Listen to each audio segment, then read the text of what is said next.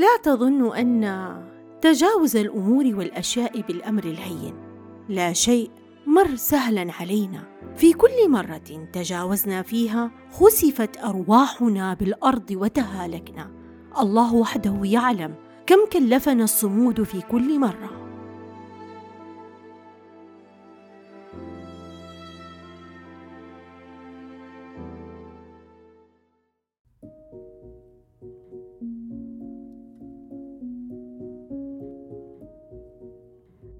المؤكد أن الحياة ليست وردية دائما بل تحمل الكثير من العقبات والصعاب التي يصعب علينا مواجهتها. وعند المواجهة قد نشعر بتلك المخاوف الكبيرة وعندها حتما سنختار أحد الأمرين إما الهروب وإما أن نتجنب هذه الصعاب. فنترجم ذلك ببعض السلوكيات مثل الإفراط في تناول الطعام أو التسوق أو الجلوس أمام شاشة التلفاز لساعات طويلة. وغيرها من المشتتات التي تجعلنا نبتعد عن المواجهة الحقيقية وإيجاد حل لهذه المصاعب التي تواجهنا في هذه الحياة. لأننا يا أصدقائي عندما نواجه هذه الصعاب والعقبات التي أمامنا نتعرف على مكنون القوة الداخلية التي نمتلكها. فنستطيع استيعابها من خلال إخراج الحكمة الكامنة والساكنة وراء هذه الأزمة التي نمر بها. فنتعامل معها بوضوح ورجاحة عقل. ومن هنا وفي هذه الحلقة معي أنا المدربة رانيا سابق. سنتعرف يا أصدقائي كيف نستطيع أن نواجه هذه الصعاب والعقبات التي تقف أمامنا وتجعلنا مشتتين وغير واثقين من أنفسنا.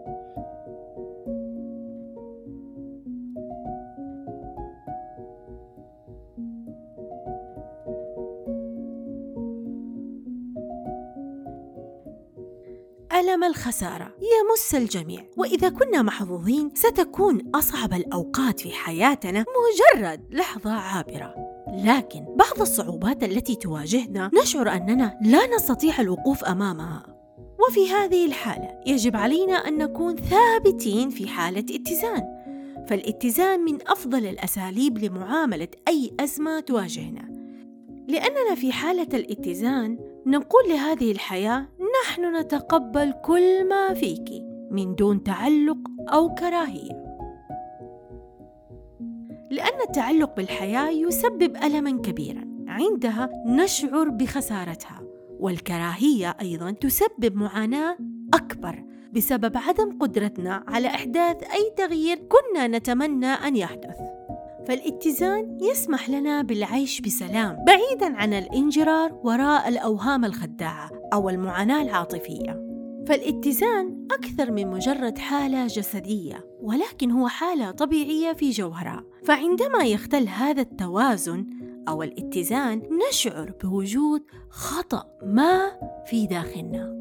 وعندها تكون هناك إشارات بمثابة رسائل تحثنا على العودة إلى حالة أكثر تماسكا واستقرارا. غالبا ما ينظر البشر إلى الحياة من الزاوية الخاصة بهم، ويميلون إلى أخذ الأحداث على محمل الشخصي، وهذا يكون بسبب نقص في الوعي الذاتي. الوعي الذاتي الذي يساعدنا على توليد المعلومات ذات جودة عالية عن أنفسنا وذلك بصفة مستمرة. لأنه كلما بحثنا عن أنفسنا أكثر فهمنا خفايا هذه النفس أكثر وحققنا إنجازات أكثر وأصبحنا أكثر حرية في اتخاذ القرارات السليمة. إذا الوعي الذاتي مثل النظرات الباردة التي نظن أنها علامة لانتهاء تعلقنا بأمر ما. من الأفضل أن ننظر إلى حقيقة الأشياء والمعنى الكامل وراء الأحداث الظاهرة أمامنا وليس تأويلها أو أن نحكم عليها حكما شخصيا. لأنه من الأمور التي تعرفت عليها مؤخرا وهي أن الإنسان لديه قدرة كبيرة جدا على اختيار كم هائل من المشاعر السلبية والإيجابية. لذا لا نهرب من مشاعرنا مهما كانت هذه المشاعر قاسية لأنه باستطاعتنا أن نحولها إلى نوع من أنواع التأمل الممتع. لأنه من خلال هذا التأمل نسمح لأنفسنا بالشعور بهذه المشاعر وأيضا نراقبها وهذا من أفضل طرق الشفاء من المشاعر السلبية. ونستطيع أيضا نستبدلها بمشاعر حقيقية وأكثر سعادة بدل من أن نحكم عليها وأن نقاومها. فإننا بهذا نستطيع أن نقوي عزيمتنا. فامتلاكنا لهذه العزيمة نعيش اللحظة لأنه عندما نكون حاضرين في اللحظة الحالية فإننا حتما لا نفكر في الخطأ الذي حدث بالأمس أو في كل الطرق التي قد تسوء بها الأمور غدا. بل نفكر في اللحظة الحالية وما يمكننا أن نفعله بها. لذا امتلاكنا العزيمة يساعدنا ذلك في الوصول إلى حياة نحبها فعلا ونسعى إليها. من خلال مراحل حياتي مررت بتجارب كثيرة. بدت أمامي هذه التجارب بأنها كارثة لا أستطيع أن أتحملها أو حتى أواجهها. ولكن مع الصبر ومحاولة تقبلها بأفضل طريقة ممكنة اكتشفت أمرا مهما جدا. اكتشفت أن الحياة أكبر من تصوراتنا ونحتاج دائما إلى الإيمان القوي والمثابرة لأن التجارب ضرورية في هذه الحياة فهي التي تمهد طريقا لحدوث أشياء عظيمة لم نكن نتوقعها ابدا وعسى أن تكرهوا شيئا وهو خير لكم. فتغيرت حياتي 180 درجة بفضل الأحداث المؤلمة جدا التي مررت بها في هذه الحياة لأني لم أفقد إيماني بأنه كل ما يحدث لي هو خير. وبسبب ذلك أدركت أن التجارب نعيشها أو المشاكل التي تواجهنا في هذه الحياة تحدث عادة بسبب عدم إدراكنا للأمور على النحو الصحيح. ولكي نستطيع أن نتفادى حصول ذلك يجب علينا أن نغير الطريقة التي ننظر بها إلى الحياة. وكذلك أيضا يمكننا أن ندرب أنفسنا على التفاؤل لكي نكون صادقين مع أنفسنا عندما نمر بوقت عصيب في هذه الحياة. وعندها نستطيع أن نقيم الأمور بطريقة إيجابية ونستطيع أيضا أن نواجه المواقف الصعبة وننظر إليها نظرة سليمة بمنظور إيجابي هل في يوم من الأيام يا أصدقائي قمنا باستحضار النهاية؟ نعم، النهاية. لماذا أنتم مستعجبون من هذا السؤال؟ ولكنه سؤال طبيعي جدا فاستحضار النهاية يساعدنا في التركيز على الأشياء الهامة في حياتنا أو التركيز على نمط الحياة التي تتوافق مع قيمنا الشخصية. لحظة لحظة انتظروا. سأذكر لكم مثالا يوضح لكم كيف يكون استحضار النهايات. نستحضر النهاية بأننا نتخيل أنفسنا أصبحنا في عمر الثمانين وعلى فراش المرض. هنا حتما سنستحضر في هذه اللحظة مشاعر الأسى والحزن على ما فات من حياتنا. لأننا لم نعشها كما نحب ولم نملك الجرأة الكافية لاغتناب كل فرصة متاحة لنا في هذه الحياة. أو أننا كنا خائفين من أن نعيش حياتنا بالطريقة التي نرغب بها في حين أننا سندفع أيضا ثمن قراراتنا التي قررناها في هذه الحياة. هذا التخيل يساعدنا على أن نكون أكثر ادراكا وتقديرا للحاضر الذي نعيشه الآن ونستطيع أن نستثمره بكل حب لكي نغير مصيرنا ونتجاوز الصعوبات بسلاسة دون أن نقسو على هذه النفس. وكما قال الطبيب الإنجليزي الشهير إليس الموت والألم جزء من الحياة ورفضهما يعد رفضا للحياة بأكملها. لأنه في بعض الأحيان يمكن لأكثر التجارب قسوة تكون حافز قوي لإحداث التغيير الذي نحتاج إليه وهذا يتحقق في المرونة الشخصية. امتلاك هذه المرونة تجعلنا نستفيد من نقاط القوة التي نمتلكها لنتغلب على الصعوبات التي تواجهنا في هذه الحياة. وأيضا سنكون من الأشخاص الذين يسجلون درجات عالية في امتلاك بعض الخصائص.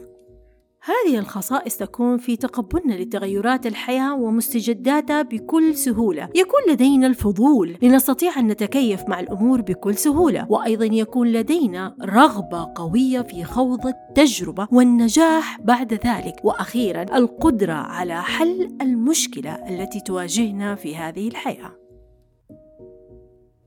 يقول المدرس في نهاية كل حصة لطلابه هل الدرس مفهوم؟ من خلال هذا المشهد الذي تخيلناه الآن سنطرح هذا السؤال على أنفسنا ونقول هل الدرس مفهوم؟ أو بمعنى آخر ما هو الدرس الذي تحاول الحياة أن تعلمنا إياه الآن؟ الإجابة على هذا السؤال ستمكننا من استخلاص الدرس الأكثر أهمية والإجابة التي سنستفيد منها في هذه الحياة.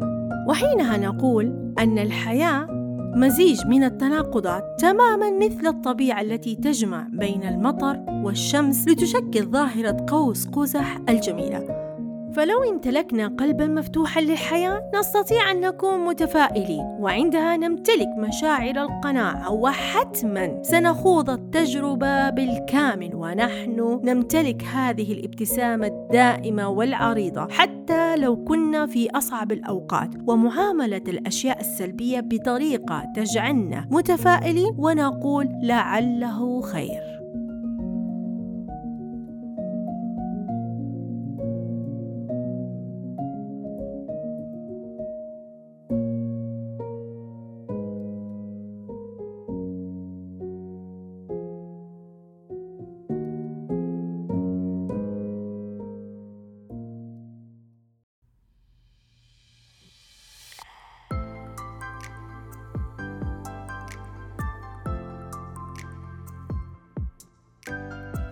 وأخيرا وصلنا إلى نهاية حلقتنا. فإذا أعجبكم موضوع الحلقة أرجو منكم الضغط على القلب الموجود في أسفل الشاشة وأيضا مشاركة الحلقة مع أصدقائكم وأحبابكم. وهناك أمر آخر أود منكم التعليقات الجميلة على موضوع الحلقة.